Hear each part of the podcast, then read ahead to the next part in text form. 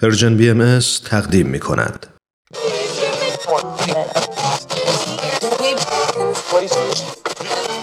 اگه امروز حالت خوبه اگه یه عالمه انرژی مثبت داری اگه حس خوبی داری و دلت نمی‌خواد که اونو از دست بدی اگه می‌خوای برای شروع هفته تازه انگیزه داشته باشی فقط کافیه که فرکانس ذهن تو روی موج مثبت رادیوی ما تنظیم کنی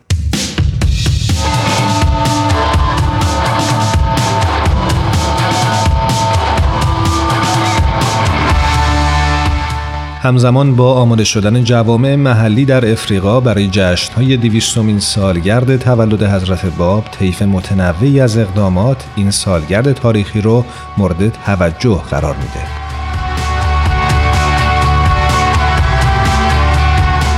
در ماهای قبل از این رویداد پروژه های خلاقانه، جلسات شورانگیز برنامه ریزی و تلاش ها برای به اشتراک گذاشتن داستان از زندگی حضرت باب در جریانه.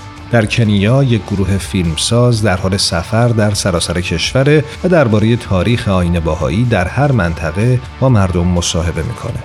فیلمسازان گفتگوهایی با برخی از اولین باهایان کنیا ضبط کردند. بسیاری از این افراد چندین دهه قبل مجذوب آموزه های حضرت بهاءالله و حضرت باب شدند.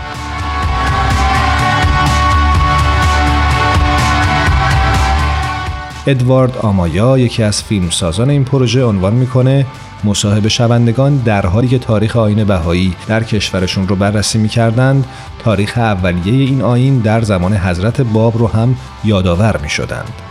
آقای آمایا توضیح میدند در جریان ضبط این مصاحبه ها دوستان جوانتری هم همراه ما بودند که همکنون مشغول بررسی این هستند که چطور میشه این بهایان سالمند رو در جشن های دیویستومین سالگرد سهیم کرد.